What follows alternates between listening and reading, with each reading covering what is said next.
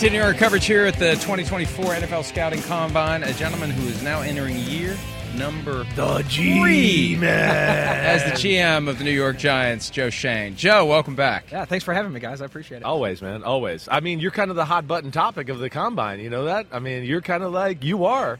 The Giants, the sixth pick, the Daniel Jones conversation, the Saquon Barkley conversation, right? Yeah, a lot going on. I mean, a lot going on. Yeah, like where are you guys at right now in the whole process of things as an organization? Yeah, well, we got a little curveball on Friday afternoon. I was I was sitting in my office and I was actually watching free agents, and we got the email from the league on the salary cap, and we we were operating off some pretty conservative estimates, I would Right. say, in terms of mapping out our offseason. What do you think it was going to be?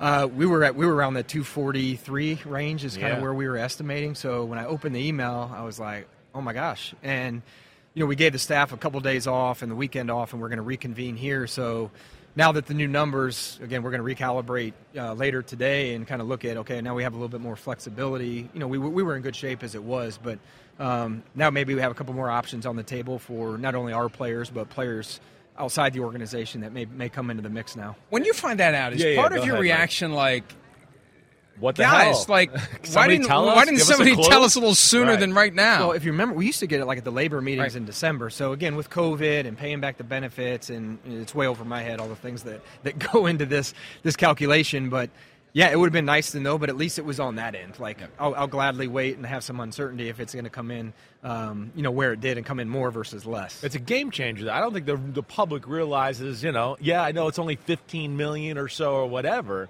but Yeah. there's a lot of finagling and wiggling you can do with the roster with that 15 million. Yeah, and I think it'll benefit every team differently. As in, you know, some teams that were maybe had different salary cap practices, or they were in the window Yeah. and needed to get out of some cap issues, or some teams that were in good financial health. It's just gonna it's gonna help them with with more money to spend. So I think all 32 teams are obviously happy about where it is, and um, you know, it's going to benefit teams in different ways. how how do you approach the quarterback conversation, right? I'm a supporter of Daniel Jones. I Yeah. believe you are too, but like, you know, the injury, you know, people in our area, right, the Northeast, I don't know if Daniel Jones is the franchise guy. Right. You are the number 6 pick. Yeah. You know, kind of how are you guys kind of flushing that out right now? Yeah, again, we're in year three of the build, so Right. we have needs. There's multiple needs, Yeah, and I know right. the hot topic is Quarterback, quarterback and right. Saquon and Xavier McKinney and some of those guys. Yeah. But again, he's the reality is he's coming off um, you know three injuries in, in two years, and everybody that's facts. So it, it's something we got to consider, and you know we're going to address it through free agency, and if, if there's an opportunity in the draft, we're going to look at every position, not only quarterback. We're going to look across the board because we do have needs across the roster. So uh, Daniel's trending in the right direction right now. He started throwing uh, two weeks ago, so he's doing it stationary. He's Yeah. not moving yet. There's Right. some hope that he may be able to do something in the spring, seven on seven. And then, you know, the hope is that he'll be ready for camp. Yeah, so, sure. again, every patient is different in terms of how they recover from ACLs or injuries in general. So, knock on wood, we haven't had any setbacks, and he's, he's trending in the right direction. So, did my countryman, dare I say Paisano, Tommy DeVito, did he show enough last year to be the number two? yeah, he's going to compete for it. Absolutely. Yeah, I mean, he came in, he won, he won three straight games for us, did a good job, and again, as a rookie, undrafted free agent to win win three games in the league, I mean, that's that's impressive. And he's wired the right way. He he learned a lot, and he learned what New York can mean when you have a little success there. And Right. I think he was he was thrown into the limelight, and he he, he handled He's it well. embracing it, right. He's embracing it, Yeah. and uh, you know, I think it's going to be a big off season. And again, sometimes these guys they don't know what they don't know when they come in as a rookie. And now that he's been through the process, he understands how to be a professional. Tyrod Taylor was a was a really good resource for him as well as Daniel in terms of how to be a pro. So I'm excited excited to see how he looks year two. Um, you know, coming back. Is there a line where you don't want a guy to embrace it too much? I mean, you can get sucked into a vortex in yeah, New York. absolutely, Definitely. absolutely. You want to keep the main thing the main thing, Right. And as long as it's not taking away from your job and your ability to perform on the, the field or prepare for the upcoming week, um, yeah, I, I think it can take away. So Dave's did a good job and his staff of again keeping the main thing the main thing with Tommy and not letting it get get out of hand. Right. Now, I mean, I got to just ask you, right? Just the Saquon part of this this discussion, right? Where we're at there. I mean, the running back gen- market in general. I would think the 255 number is helpful in the Saquon conversation, right? Yeah, absolutely. Across the board of our free agents, it's it's helpful and. You know, the second franchise tag is just over 12. The new franchise tag for running backs is 11.9 ish. Yeah, right. So Right. you know, technically you could franchise him again. It's only 155 or 200,000 more than what the franchise tag is. So uh, the new numbers that came out, it opens up all options are on the table. I'm not saying we're going to franchise him or not franchise Yeah. him, but everything's on the table, and we'll have conversations with his.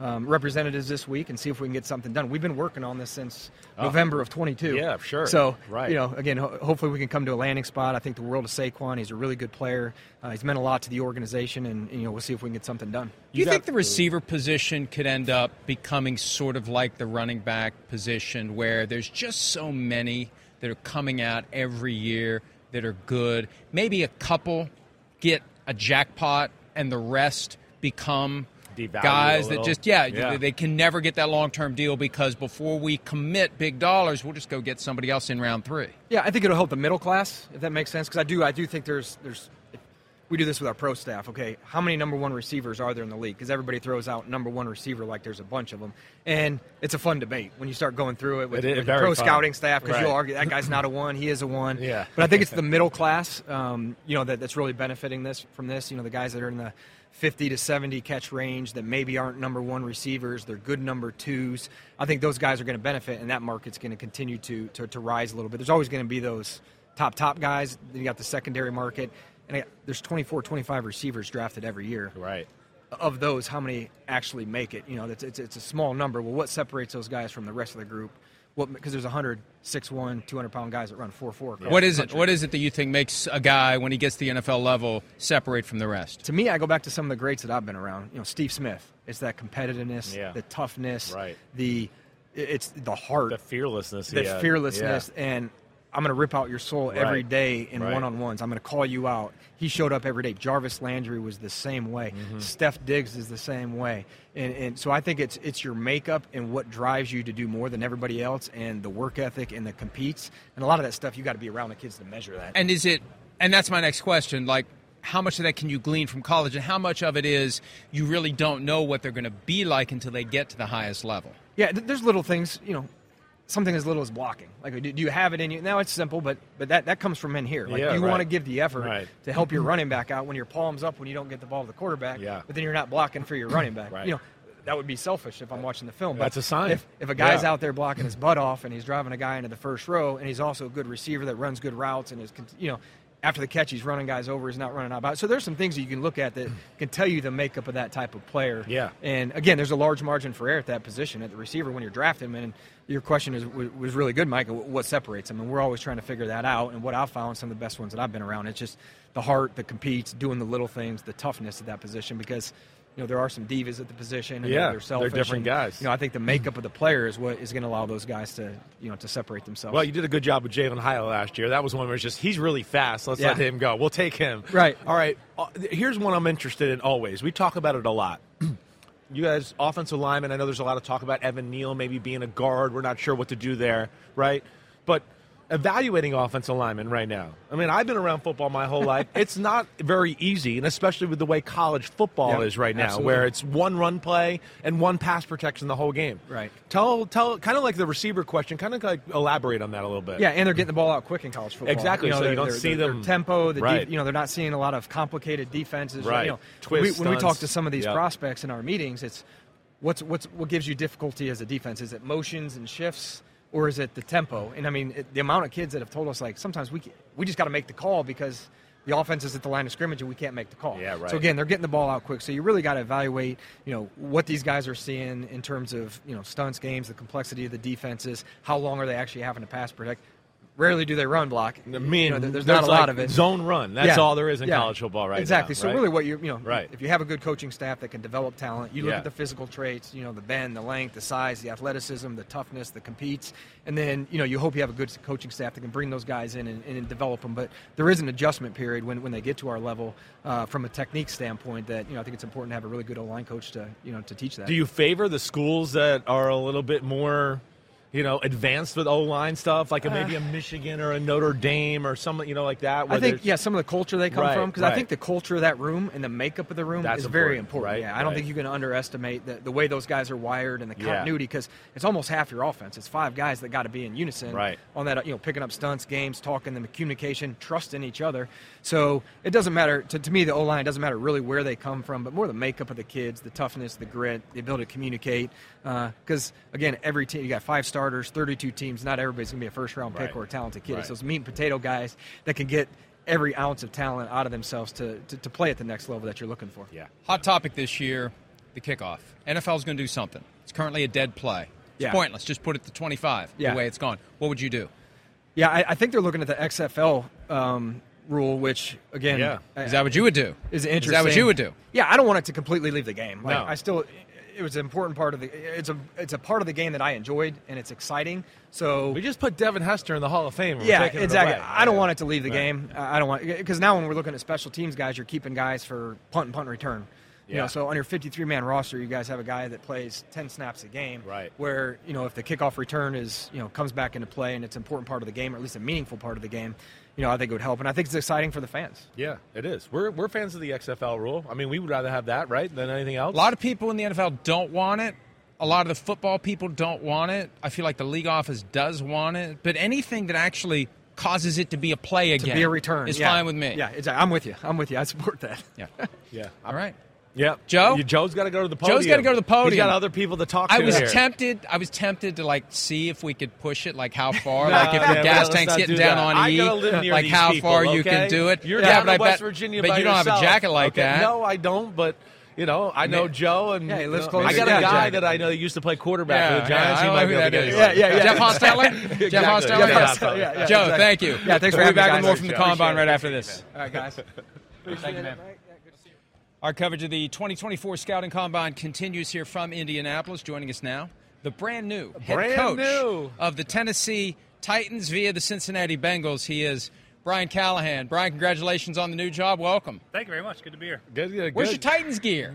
Oh, I, I've always been a non-logo guy. At the Oh, he's not well, well. You know, he's got a lot of money now, so he's like, I'll buy designer stuff. I don't need this Titan stuff. Just my, yeah, this is my, my grace. I stay try to stay under the Incognito, right? Yeah, that's good. That's the way to do it. don't want to walk down the street. All right, so I mean, the process, right? You know, I, I you're you're taking interviews. I know you did a little last year, Yep. right? But this year, kind of just take us through what Yeah. went down, how it all shook out with the Titans here. Yeah, it was great. I, I, I It had, happened so fast. It did. Right. Um, I had four interviews with, with a couple of teams on Zoom. That kind of first round. Yeah. Uh, and then I had three three set up, including the Titans, uh, for the following week when we were allowed to interview. Um, but I had a kind of an immediate connection with with Ran Carthon uh, and and and Amy. Um, just everything about the building felt great. It was a place that I felt like I wanted to be. And then when I got there in person uh, that Monday, uh, it confirmed all the things that I felt. And so it happened really fast. I wanted them, they wanted me, and uh, and it worked out great. You got a young, talented quarterback, Yep. right? Will Levis. I mean, I think we were, we were all We loved him last severely year. impressed, right? Yes. I, I exceeded my expectations Yeah. coming out in the draft. What do you take from, you know, your Burrow tutelage and everything you went with him and him being a superstar, and you know, apply this to Will Levis now? I've been fortunate to be around a lot of good quarterbacks, Yeah. and so to have the ability to take all those experiences and try to help Will.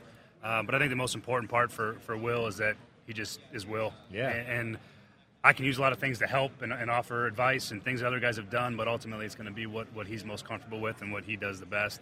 Um, but man, he's he's competitive, he's tough, he's talented.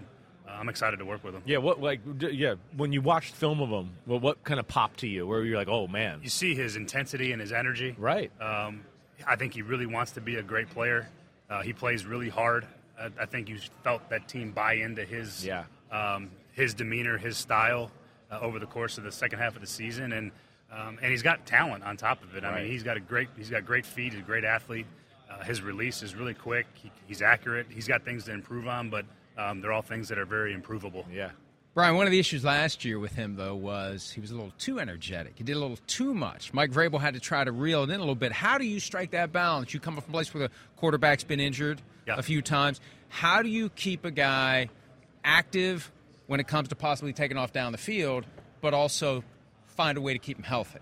be smart. You know, I think it's it's important for for quarterbacks. He's he's a young player, hasn't played a lot yet, but he has to understand that the the franchise rides on his shoulders too. And so, uh, for everyone to have success, he has to be available and has to be playing. And so, there's a time and a place to be smart about what you where you put your body at risk when it's third and ten to win a game and you got to go dive to get a first down or put your shoulder down. Then that's probably the place for it. But uh, first and ten in the first quarter uh, you Yeah, can probably get, get down or get out of bounds. Maybe throw it Right. away even. Yeah. I hear that. You you will you go through the process of, you know, teaching Will Levis through Joe Burrow a little bit? Like Yeah. will you hit those cut ups and you'll use that to, to kind of tutelage in, in the, the new offense? That'll be the starting point. Yeah, Yeah, right. and, and you hope that pretty quickly as, as you get through OTAs, you're using a lot more of your own film uh, as you get into training camp. But yeah, that's a starting point. Obviously, five years of experience there with that offense, and um, we still got to figure out what we're good at too. And, and it's, we're going to look a little different than Cincinnati probably when it's all said and done. Okay, that's what I wanted to ask you. That was Yeah. my next question. Wait, thank you for leading me there. You got it. Your offensive style. How would you how would you kind of you know say that out loud to all us and our viewers? Yeah, I think that ultimately one of the things that Tennessee's been known for over the, its tenure in Nashville has been a toughness and a physicality Yeah, that running the um, ball. has been part of it, and we'll still do that. Obviously, I have a I have a line coach that uh, likes to be physical around the football. Yeah, Um, right. Dad's there. Yeah, but I think there's in today's game you have to be able to pass the ball effectively. Um, you have to have a balance between a, a vertical threat game and, and being able to have that controlled, patient passing game, which is I think one of the things we did really well in Cincinnati. Uh, but but there's a mix, and, and I think ultimately when you're talking about good offenses, this in this league, the best ones throw the ball really well, and so we're trying to get to that point. So it'll look Cincinnati-ish, but you're going to have your own spin on it. We will have our own spin, Yeah, and we'll yeah. we'll have what you know. We have different players than we had in Cincinnati, Yeah, and so we, we have to find ways uh, to put those guys in a good spot and, and let them have success. On that point, I heard something last night, and I decided to file it away because I knew I was going to be talking to you today. Derrick Henry. Yeah. Is he part of the future for the Tennessee Titans as he prepares to become a free agent? Yeah, he is a free agent. Um, he's going to probably go through that process. We're still getting through all the free agency plan and process we're going to have. Um, but as I've said before, I, I'm not against good players. Uh, he fits any offense, I think, in the league. Uh, he's been a fantastic face of the Titans for, for a long time now. And so uh, if there's something that we can work out, I certainly am open to, to that possibility. Obviously, it's a two way street as well. So You want to give him the chance to see what else is out there, though, before yeah, you would I get think- into it? I think he feels that it's probably where he's headed to start, and then, um, but we'll have those conversations as we move forward. Um, he'll be he'll be in the loop, and we'll have we'll talk to him as it as it opens up and gets started. You you brought up your father. I, I want to ask you about it. I mean, I, you know, I don't know if everybody knows, but your dad is, in my opinion, him, Steve Scarnecchia are like the best offensive lineman Yeah. coaches of the last twenty years.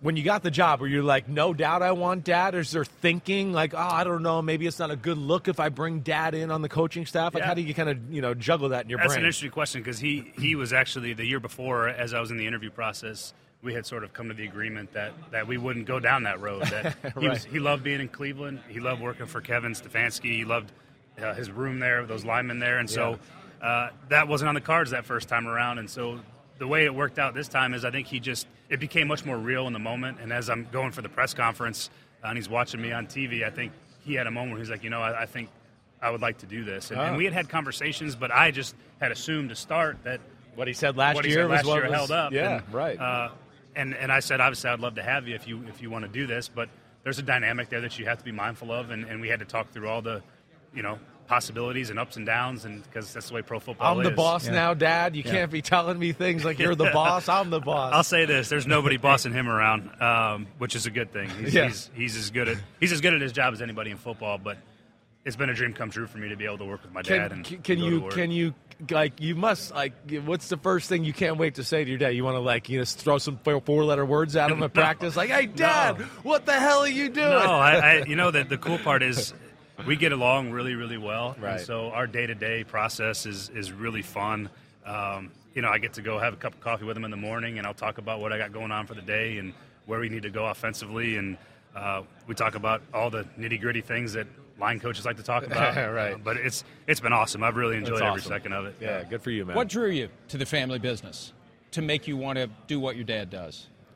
That's a good question. I, I just n- never knew any different. Um, when I finished playing, I knew I wanted to be, and I was not a good football player. I was very average, but um, on a good day, I just knew I wanted to be around football because I just I've been around it my whole life, and I GA'd at UCLA for two years, and at the end of that, I I was going to decide if I wanted to continue coaching or go a different direction. Right. Um, and I just decided that I really got I got bit by the bug. I, I loved it. I love the relationships. I love working with players. I love um, the chess match, the schematics. All those things appealed to me, uh, and really enjoyed it. And so I said, you know, I think this is what I'm going to do. And I told my mom, and she was about ready to disown me, but uh, it's worked out.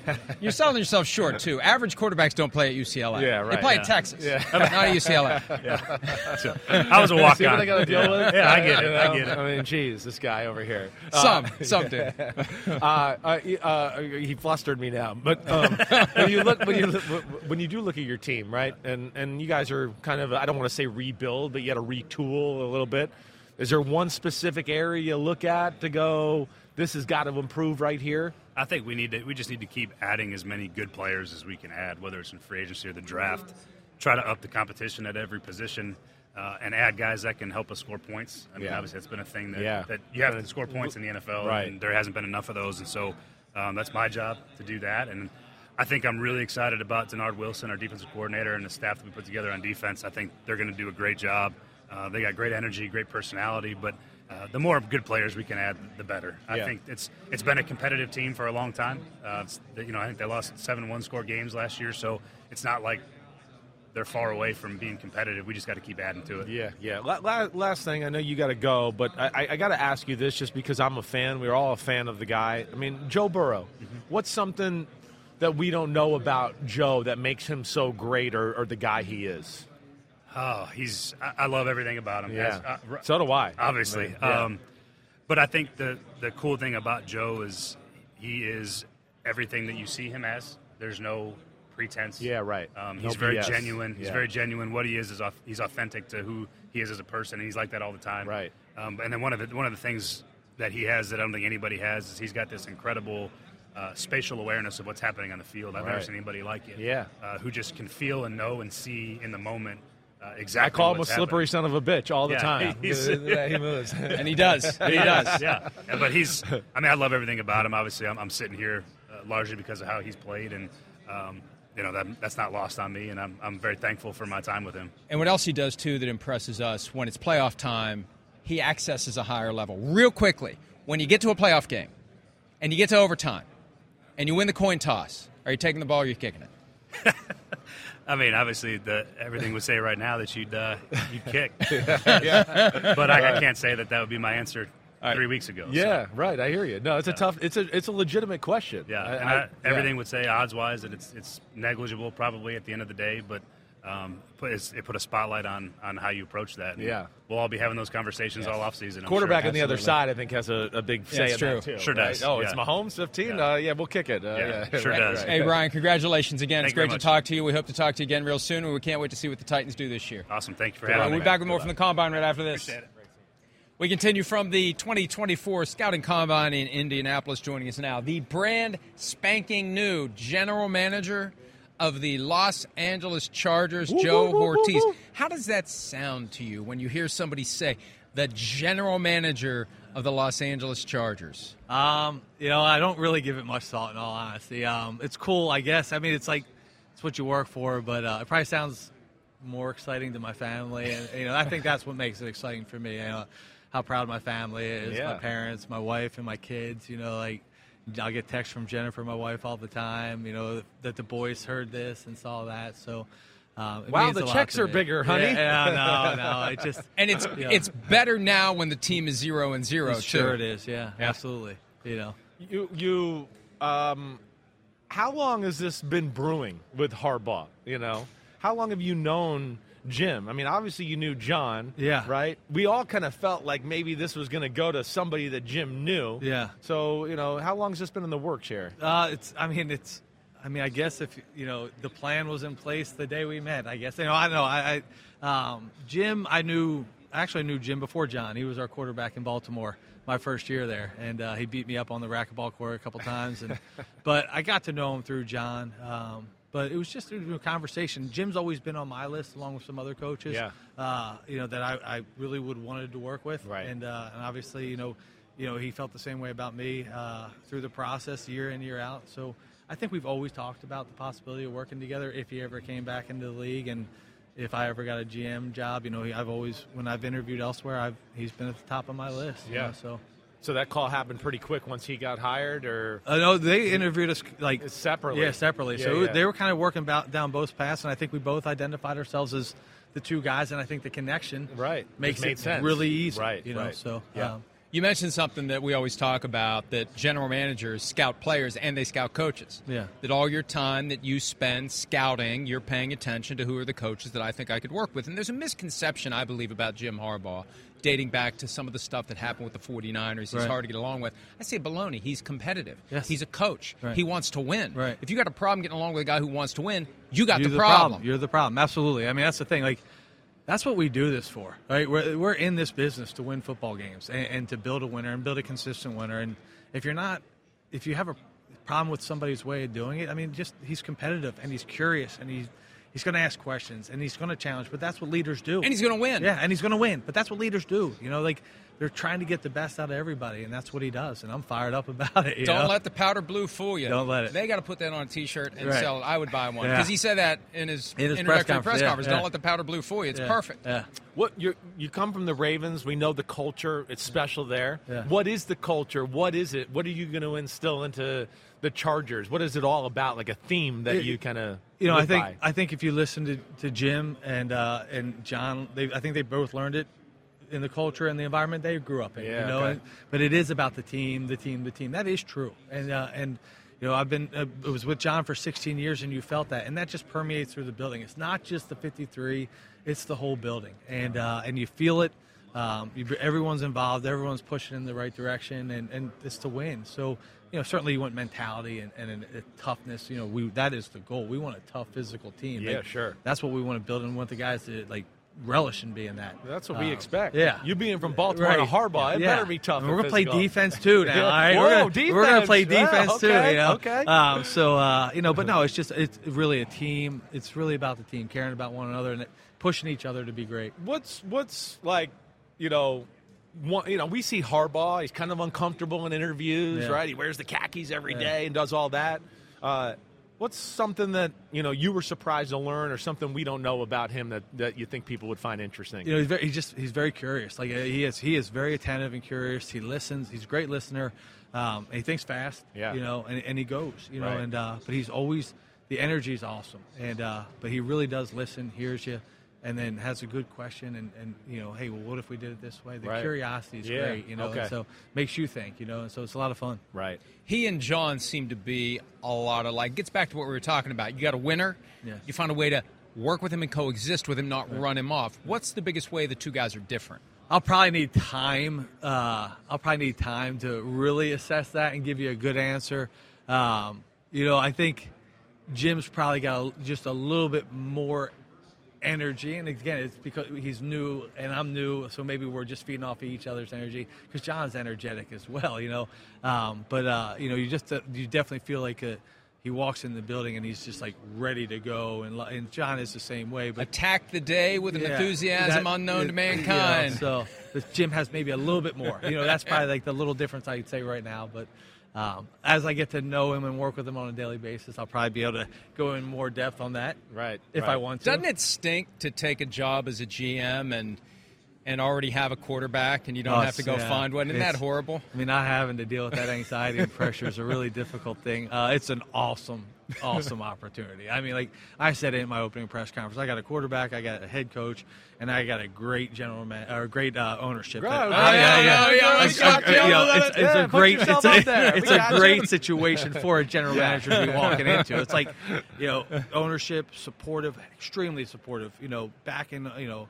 Help J- Jim put together a great staff. Yeah. Um, you know, so it's just it's an awesome, awesome opportunity for a general manager to walk into. How much do you focus on in division competition, right? You know, like, you know, I know I grew up in the 80s and, you know, it was your Buddy Ryan and the Eagles were worried about the 80s, Yeah. you know, the Giants Right, and all that. right. Are you are you one to build in like, you know, just hey, we're going to make our best team or do you look at a Kansas City and Mahomes and go, "Wait, we got to do this to Yeah. get out of the division." Yeah, you got to, you got to. I mean, you got to. The, the best way to get to the playoffs is to win the division, Right. certainly, right? So, you want to build a team, but you, there's multiple ways to do that. Yeah, I think you know. right. So I don't think you like pigeonhole yourself and we got to do it this way. Right. Um, but we know, you know, I know. I grew up watching that same division, you know, and rooting for a different team, you know. But you know, Who I, you rooting for? I may have been a Philly fan. Oh, you know, I gosh, been. you're one of those? So yeah, I might have been. So um, you know, but like yeah, like every year, it's it was it's a battle, and you got to win. The guarantee to the playoffs is to win the division. So yeah, you got to pay attention to what they're doing, and you got to beat them. Are you like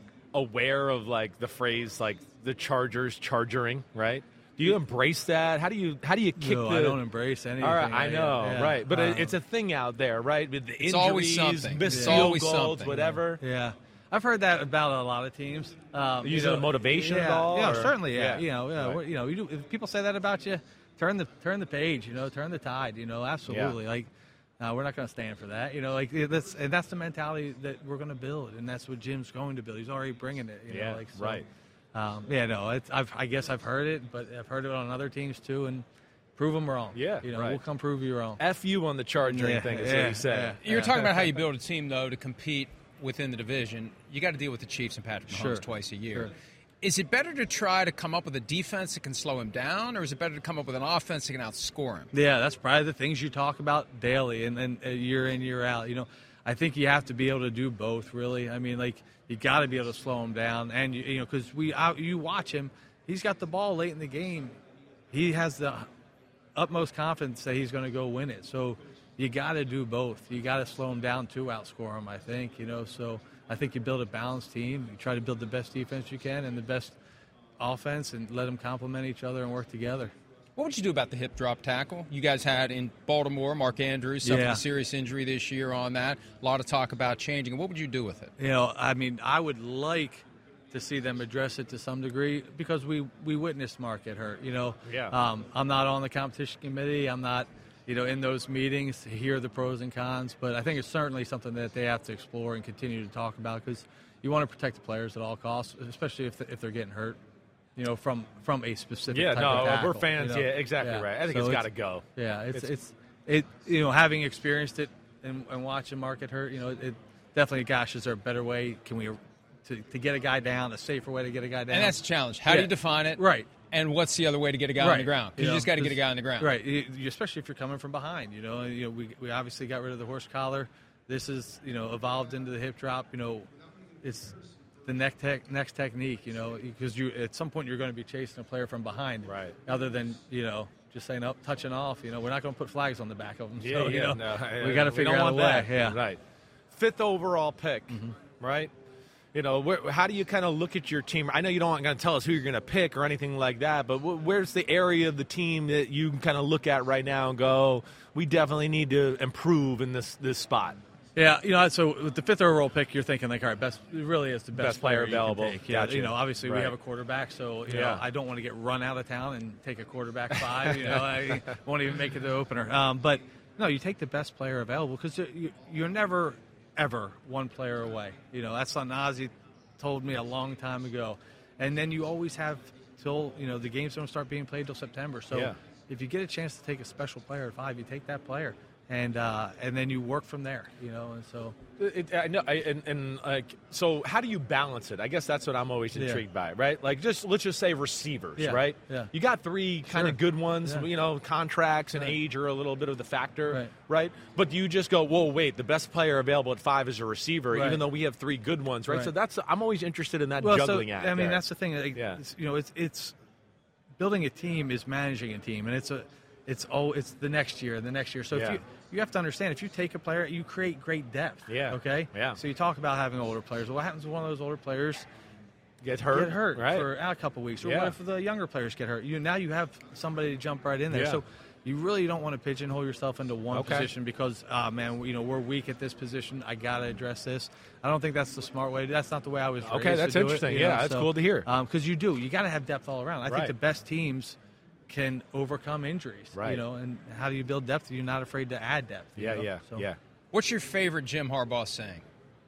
uh, I do love that, you know, uh, an enthusiasm unknown to mankind. I really do. And now, I don't know if that's a Jim Harbaugh saying. I've heard it as a Jack Harbaugh saying. that's right. And so, It's um, plagiarizing. you know, and I love the no, who's got it better than us, nobody. I mean, it, those are but the you know the attack the day with an enthusiasm unknown to mankind is a great. It's saying. just such a basic. You know, we get so caught up in analytics and X's and O's and numbers, but it's about pushing buttons on people to get them to want to try to do more than they're capable of doing. Right. And Jim Harbaugh can do it. Absolutely, hundred percent. He's proven to, to do it. He's he's had success at every level he's been. He knows how to build winners, and so and get people to win, and, and you enjoy winning while you're doing it. you know? Biggest difference between John and Jim before we let you go. You- Anything it- there that pops out? It's, it's hard to. say. I really nothing. I mean, they're very similar. Yeah. Just probably little subtle differences. There- Right. there's not a huge like big difference. You know, it's just. Um, I'll, at some point, I'll figure it out. Yeah. As I get to work with them, but it's a little. There's just little things back and forth. Jim's know? glasses are bigger. Yeah. that's Oh, for Jim- sure. John, yeah, yeah. John does a better job of keeping it all under control until somebody kicks the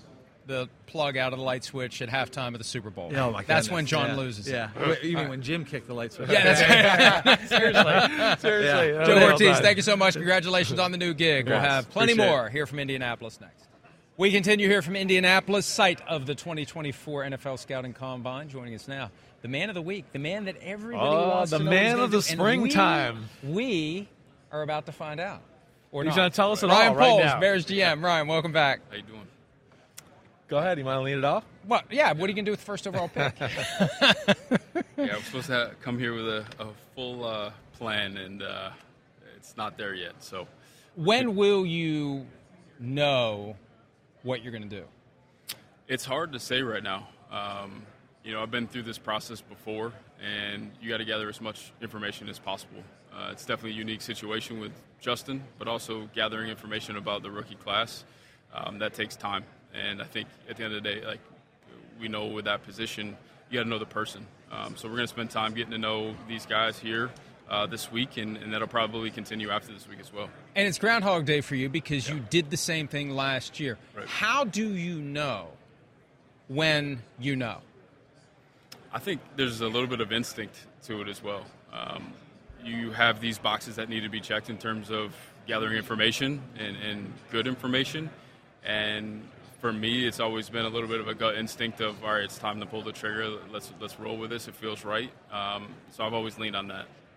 What What is is is time, right? A factor here. I mean, I know it is to a degree, but would Yeah. you rather come to this decision quicker than later? Does it affect the trade market? Things like that, right? Yeah, if it was up to me and I could kind of fast forward the information gathering and Right. spend time with these guys and, and see them throw, um, I'd be able to make a decision a lot faster. And, you know, in this whole process, what I don't want it to be lost is I want to do right by Justin as well. He's Right. living in this gray space of um, where do I stand? Yeah, And right. it's important for me to communicate with him and make sure that, you know, he gets clarity. Um, I think we all want clarity in, in this uh, setup. Um, but at the same time, I got to do what's right for the Chicago Bears and put us in a situation that we can win championships and sustain success for a long period of time. I, I keep coming back to the logic of like, wait, this guy was in Kansas City. He was there with this guy that, you know, they drafted number 15. You took a big swing and cut, right, to, to make a gutsy decision there. And how much does that play into your mind with this decision right here? Yeah, you, you want to use history, you want to use past experiences Right. as, as much as possible. Um, you can lean on, on that to help you make those really tough decisions. Um, but at the same time, they're all very unique Yeah, in the sure. setup. So, um, but it's definitely important to kind of tap into some of those past experiences. Yeah, got you. Did you have any inkling whatsoever last year when you made that trade that one of the things you're getting out of it is the first overall pick next year? I mean, do you root against the Panthers all year long to try to get that first does. overall pick? Of course. Maybe a little bit. lose, you guys, I'm not gonna- lose. I'm not gonna lie to you, uh, but no, I never thought it would get to, to this situation. The one thing you do learn um, is infrastructure to support a young quarterback. Um, that's important. Um, again, that makes our situation a little bit unique in terms of we've been able to um, make progress in that area um, with improving the offensive line, improving the receivers. Um, Cole Kmet's coming along really well too, so uh, that infrastructure is there um, for a quarterback to continue to grow, or for a young quarterback to come in and, and feel like he doesn't have to do everything on his own. How much of a factor is it for you, though, when players like DJ Moore, the receiver that you got in last Yeah, year's right. trade, is publicly saying, he told us at the scouting combine, he Yep. said it again this week, Justin Fields is better than anybody else out there that they could Yeah. potentially bring in. How much of that weighs on you know, this very vague process of Yeah. figuring out the right path. Yeah, you're always you know tapped into your locker room and how they feel. Uh, that is important. Um, but I will also say it makes me proud of our culture in our locker room that those guys have their quarterbacks back. That's what you want. It'd be a little bit different if you was saying, "Yeah, go get somebody else." Um, so it makes me proud of the, of the culture that we do have. Um, but at the same time, that's what makes a GM's job really difficult and unique is that you have to think about short term and long term and kind of put the whole puzzle together and see the big picture. Um, but yeah, I, I love that those guys have their guys back.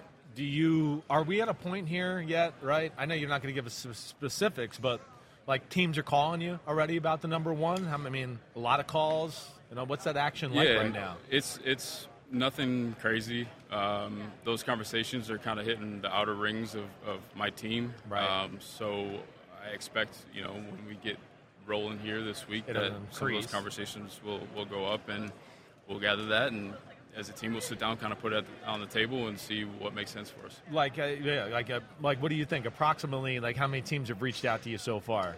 It's Been- it's hard to say. Right It's now. hard to There's a say? couple, yeah. Yeah, just a couple Yeah, right now. yeah. All right, all right. And so, and and if you can, like, dive into, like Mike was saying, you had the number one pick last year. Yeah. Is there a difference this year in the action, the chatter behind the scenes, uh, you know, compared to, to last year, and the, especially the quarterback class? Um, it's similar going into this week. Yeah. Um, yeah, it's it's similar, but at the same time, it's nice to have gone through that last year. Um, I thought we had really good outcomes of it. Yeah. I thought our team got better. Definitely. Um, continue to add add um, players. Um, draft picks are always great, um, but they are just opportunities that you got to capitalize. You got to be right, Uh, Right. for that to make sense. So we're aware of that as well. Yeah. Does the value, in your estimation, change because of who the player is that is likely to be the first overall pick? Nothing against Bryce Young, Mm-hmm. but the point that Caleb Williams, the widespread belief that this is generational and he's going to be a great talent, does that cause you to expect more than you got last year? Yeah, I think you got to put some of those things into the equation um, and look into the landscape and compare last year's players to this year's players um, in terms of their ceiling uh, for the information that you have right now. Do you still want to stay in the top 10 like you did last year if you would trade down? Does that make it more enticing to you? You know, we got to look at that as well. I talked about it last year. It really depends on you know how many of those top guys we have on our board. Um, that'll dictate how comfortable we feel moving back. Um, because there's that certain tier, you know, your blue chip guys that you want to make sure you get in a certain range. Um, and sometimes there's a drop off. Uh, you don't want to find yourself on the other side of that drop off. Um, so we'll take you know the volume of those top players into the equation. Do you feel greater pressure to hit this year on the picks you have because all of a sudden the NFC North Yeah. is like murderer's row? Yeah, yeah. Um, everyone's making progress, which you love. Um, added pressure, I wouldn't say I feel added pressure, but you know, I see it as a really good opportunity to improve our team and, and get it where it needs to be. And kind of, there's a vision coming into this thing, and um, some of these opportunities have, have accelerated that whole deal. So uh, we'll look to capitalize on this. How, how often are you in contact with you know Justin Fields right now and in this situation? Like you already alluded to it, it's Yeah. a tough spot for him, certainly, right? So, have you had personal conversations? Do you kind of keep them up to date on a regular basis, him and his camp? Yeah, so when we had exit meetings, uh, Flus and I, we had that conversation. I had that conversation with him just in terms of what to expect as we move forward. Uh, it's a unique situation. He Yeah. understood that. He understands it's a it's a it's a business. Yeah. Um, so we we have that communication there, and I've been in communication with with their team, um, and we'll continue to do that. Um, so I can give him as much clarity as possible because I do want to do right by him in, Yeah. in whatever way we go. Right. Uh, I mean, he seems respected by the team, like Mike was kind of talking about, right? There's no doubt. You know, there's definitely growth in the player we Yes. saw this year. Yes. Right. Yep. Is there an area that you look at that you, you know, whether he's your quarterback or not, that you go, "Oh, I just, you know, impre- he's got to improve in this area? Anything that jumps out to you in that standpoint? Um, I would just say just continue to be efficient as a as a passer. Right. Um, I thought you saw some growth with his ability. Obviously, we all know he can make plays with his legs. No doubt. Um, I thought you saw him extend plays and keep his eyes up and start to, to make plays down the field with his arm. Um, I thought he protected his body a lot better Yeah, this right, year. He did. Um, but then continue to, to improve from the pocket, um, continue to improve in those two minute situations. Yeah, Um, because if we want to be a championship caliber team, those those two minute situations are, are absolutely critical. Right, like that guy you just came from in Kansas City. Yeah, how about that? He's Yeah. kind of good in those Yeah. situations. When Justin Fields was injured last year, Tyson Bagent comes in as a Mm-hmm. rookie and does a pretty good job. Yes. Surprised a lot of people. How surprised were you by what he ultimately did when it was time for him to go play? Not surprised at all. It didn't surprise anyone. What did you see in him that made you think he was going to be that good? poise, poise. Uh, for a kid that came from a D2 background, um, from day one, uh, walking in, there was a calmness about him in the way that he executed. He's got a little like uh, something cool about the way that he moves and communicates with his guys um, that you respect. And uh, Did you see that in his college tape, or you didn't find that out till he came in? Um, you saw a little bit of it, and obviously he was very, very productive. Um, but I was actually really surprised just when all the vets show up, and I mean that guy was like real cool and the way that he operated and learned fast. Um, but he's got a really good way about him, and we expect him to, to keep growing as well. You you made uh, and and I know you got to go here, but uh, one thing I am interested in is is like. You know, you you guys made some big moves. You traded for Montez Sweat, Yeah. right? Got a pass rusher. Your team seems like it really turned the corner in a lot Yeah. of ways. Mike will tell you, I was the fanboy towards the end of the year, just Yeah. the way the defense was playing, It the was fields and stuff like that, right? It I was I was disgusting. picking you guys every week, and he's like, "What the hell? You're picking the Bears again?" I was like, Yeah. "You watch, they're going to beat Minnesota tonight." You're right about that one. So, but how do you balance, you know, okay, quarterback, player, but I could trade down and whoa, we could make the team Yeah. that much better too. Yeah. You know, how you know, take us inside that a little bit. Yeah, it's it's uh, it's hard to take you inside Yeah. that. It's very complicated. It keeps me up late at night just thinking all the different scenarios. Um, again, I'll just lean on the fact that it's a it's a really good opportunity to keep building what we're building, um, regardless if that's a, uh, from a quarterback standpoint. Um, or if that's trading back or just picking where we sit right now, I Yeah. know that we can continue to get better, and um, I want to be a playoff team next year and um, keep moving this needle so you know we can reach that that, that big game at the end of the season. Yeah. I want to ask you one more. Mm-hmm. You get the email on Friday, you open it up, and it says 255.4. Yeah, How surprised were you? I was surprised. What'd you expect it to be? Uh, 48, 50. Yeah. Okay. Yeah, Others thought it was going to be Low lower. 40s, right? yeah, yeah. How much is it going to affect? Because you already got a lot of cap space anyway, so it's not a huge impact. Right. Um, I mean, it, it impacts you in terms of, of your spending. I know for other teams that might have been hovering right at that line, it probably was a, a big deal for them, um, and that alters some plans. All right, well, Ryan, whenever you know what you're going to do, Let us know. Let us know. Yeah. First and ninth. you can trust us. pick. We won't tell anybody. They got a lot of we money. won't tell everybody. I'll This is the man of the next six weeks, right here. Ryan, congratulations. Yep. And hey, who knows? Maybe you get the first overall pick again next year Yeah. with the pick that you you acquire in a trade this year. We'll see We'll how it see. plays out. We'll be back with more from the Scouting Combine next. Continuing our coverage of all things NFL from the Scouting Combine in Indianapolis, joining us now, the head coach of the Cincinnati Bengals. He is Zac Taylor. Zac, welcome back. Thanks for having me, fellas. Thanks Zac, for doing it. Yeah, it's good. It's good he got here. I mean, the room cleared out. He finally got here. I mean, you know, he, I think he's Smart man. technically late every year for this, so he doesn't have to deal with the whole media rush. I was just giving him a hard time before we I'll came take on. all the credit I can get. okay, sounds good. It's good coaching. How's the offseason going so far? So far, so good. A little longer than we had hoped for, but uh, we're trying to make the most of it. We've had some new hires we've, we've brought in the building, and so everyone's getting settled. Do you, when you watch playoff football, do you get like invested, root anything, or do you just kind of? It's just it's hard to watch, you know, because the last two years we we'd been in those games, Right. and I'm walking through the airport on the way to somewhere, and they're announcing the score of the Bills Chiefs game. The security guy is. I'm thinking, you know, that's, That's- I want our score to be announced. you Yeah, know, yeah, And, and right. so uh, it's hard to watch, but again, that's we, we love watching the games. We watched all of them. After having a year that finished with a Super Bowl appearance and then a year that ended with an AFC Championship appearance, this year no postseason, how different is that just from the standpoint of what you have time to do and refocus and prepare for the season to come? I mean, there's there's several more weeks in January than we've had in the years past.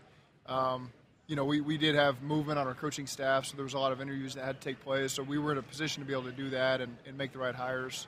Um, but it does put things in perspective. It's hard to get back there. It's hard to get to the playoffs. It's hard to get to the top, and we got a lot of work to do to be able to get ourselves back in that position. got a lot of work to do, but like uh, you should feel a little proud. Like I, at least I said here. I mean, you lost Joe Dan Burrow, and you guys kind of stayed in the right race there. I mean, there's got to be a little bit of silver lining there with how your football team played and fought towards the end of the year. I, I think that's that's the great point. Is we found out a lot about the team, Right. Things I thought I already knew, but but man, these guys will compete.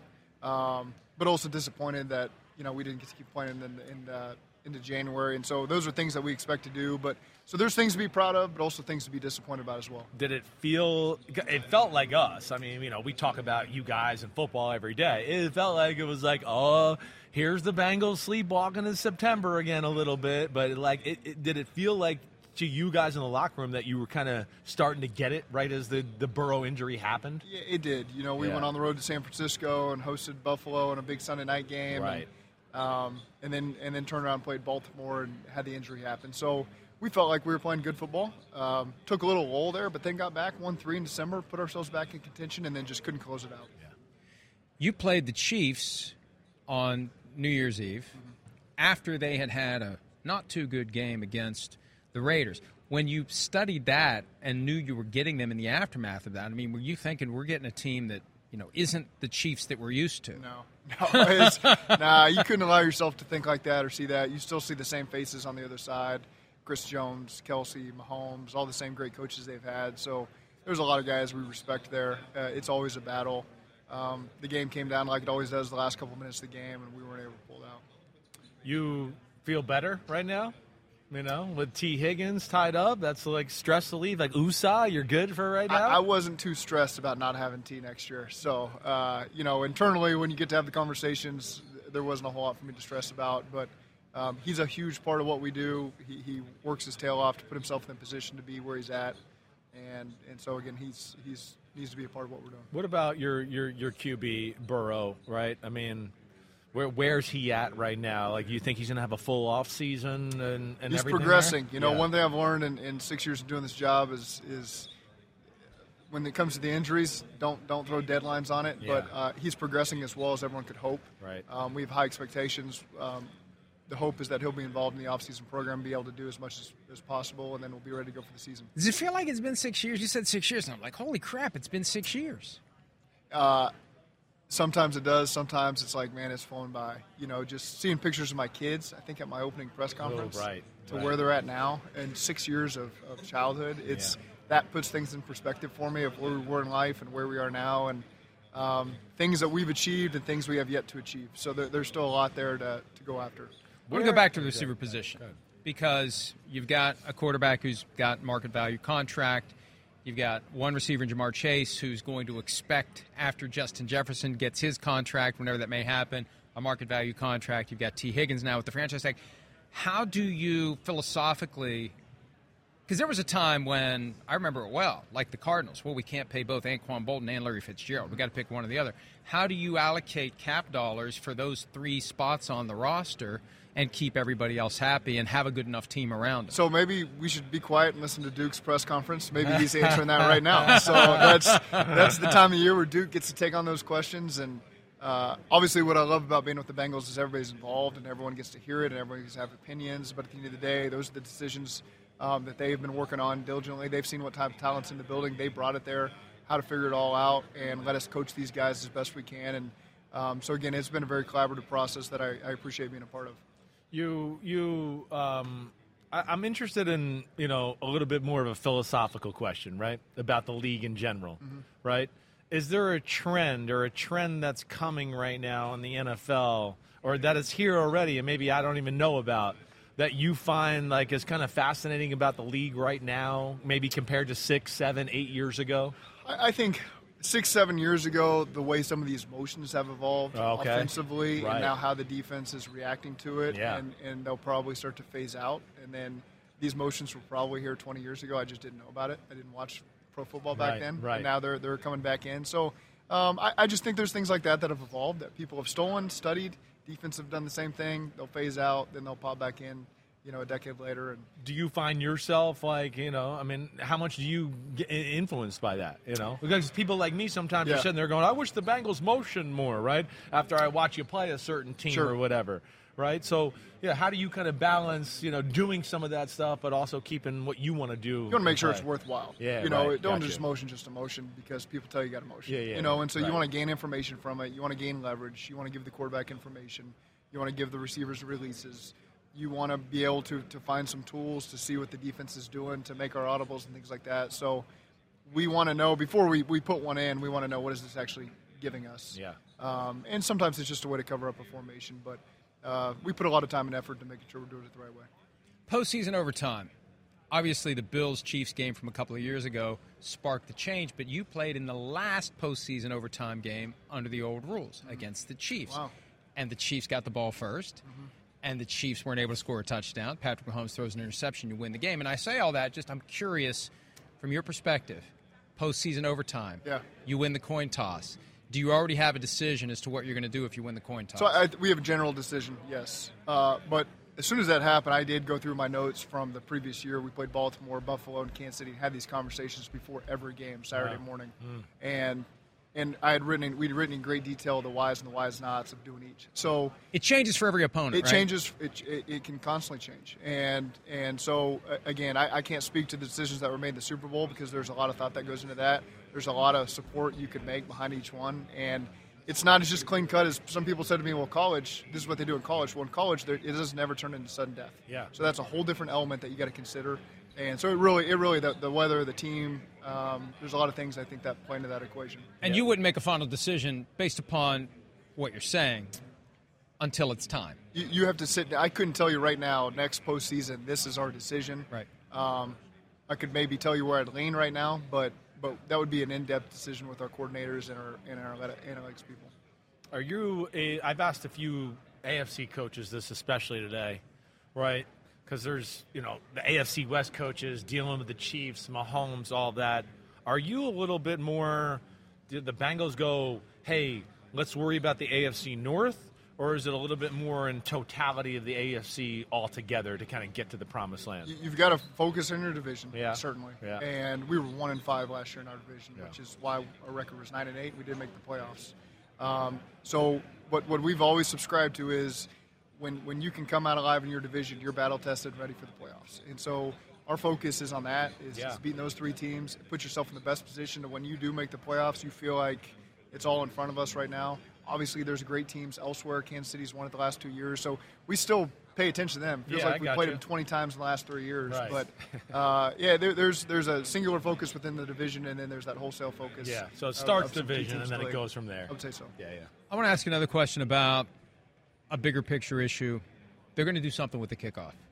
Troy Vincent has made it clear that the kickoff, as it's currently constituted, can't continue. It's a dead play. Just put the ball on the 25.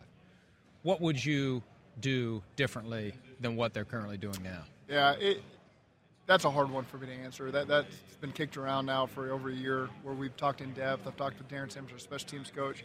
I don't have that solution. You know, it's one where I want to hear everybody's opinions, and then jump in and, and we'll vote certainly whichever way we feel like we need to vote. But um, as a quarterback, offense coordinator background, not a head coach, I'll defer to these special teams coaches that have talked it around a lot, and, and we'll see where they end up with it.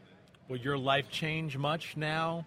You know, you lost. You got a you got a coaching tree now, right? Brian Callahan going to Tennessee and all of that. How much does that affect you and you know your process weekly, whatever? I know you're going to lean on some other people, Yeah. but you know what, what is the dynamic change there? Well, number one, I hate to lose Brian. Yeah. I mean, he was my best friend. We were together. I, I'd love to know how many hours he sat in my office and we talked through game plans and Right, things like that. right. So um, I'll miss that, but it's great. It's great for him to get a new opportunity. He's worked really hard for it. It's great for Dan Pitcher and Brad Kragthorpe to move up in their roles. Change can be a good thing, even though I.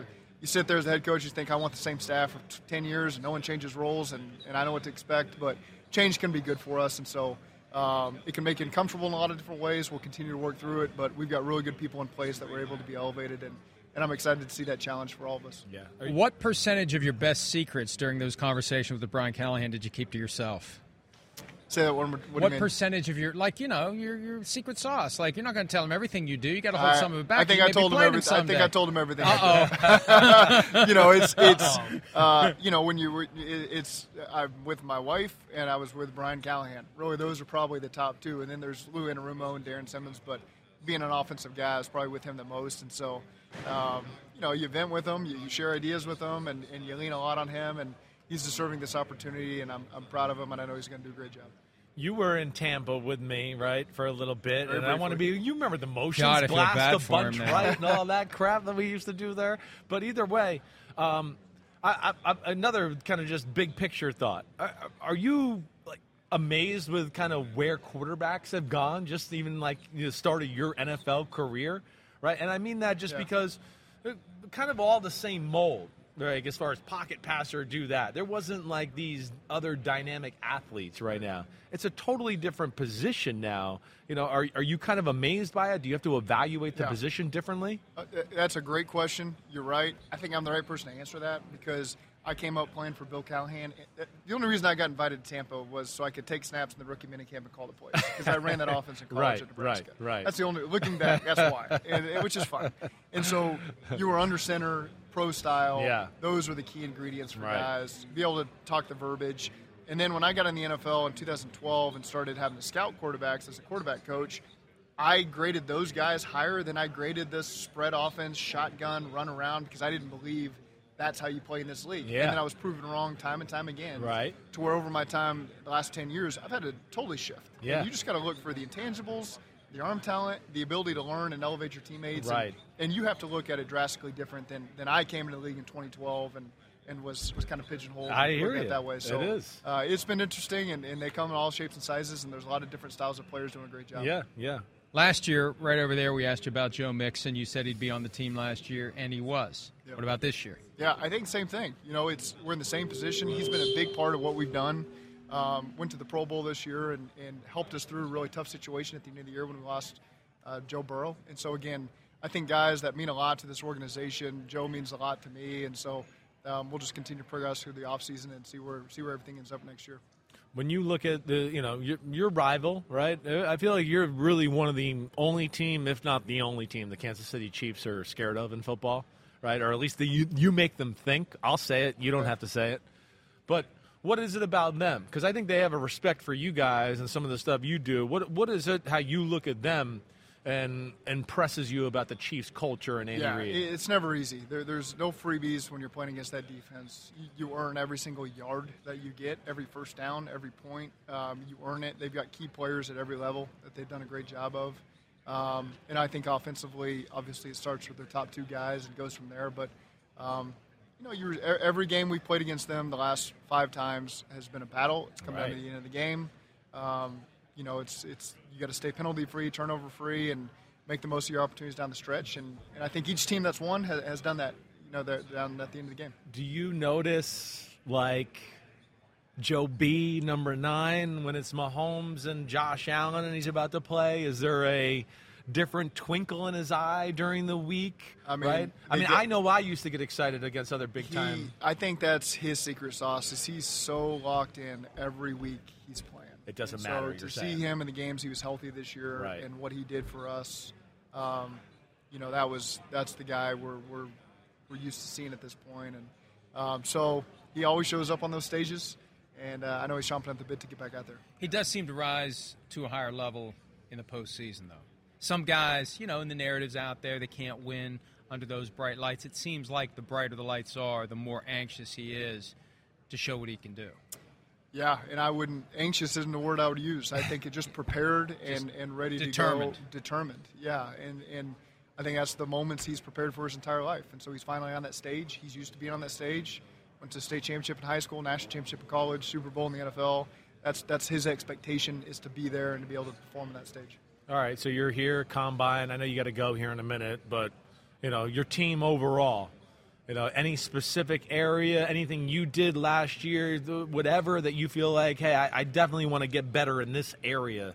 You know, this year in 2024. I, I don't know that there's an area we can say that we were good enough. To be truthful with you, Yeah, You know, okay. And I think when you go nine and eight, which is basically 500 in this new modern 17 game schedule, uh, we're going to call that the modern seven. I don't know what we're calling that, but uh, you know, you, you can't walk away feeling like anything was good enough. Right. And so it, it's good. It's created a new urgency within our coaching staff and our players that that wasn't good enough, and everything we've been doing, you know, we got we got to reevaluate and, and start to get a little bit uncomfortable. Yeah, yeah. He's Zac Taylor. Congratulations on six years. Here's the six more. Six more beyond that. And what the hell? Six more beyond that. Bengals head coach. We'll be back Damn. with more. He'd have to from the deal with Scouting us for a long time. Yeah.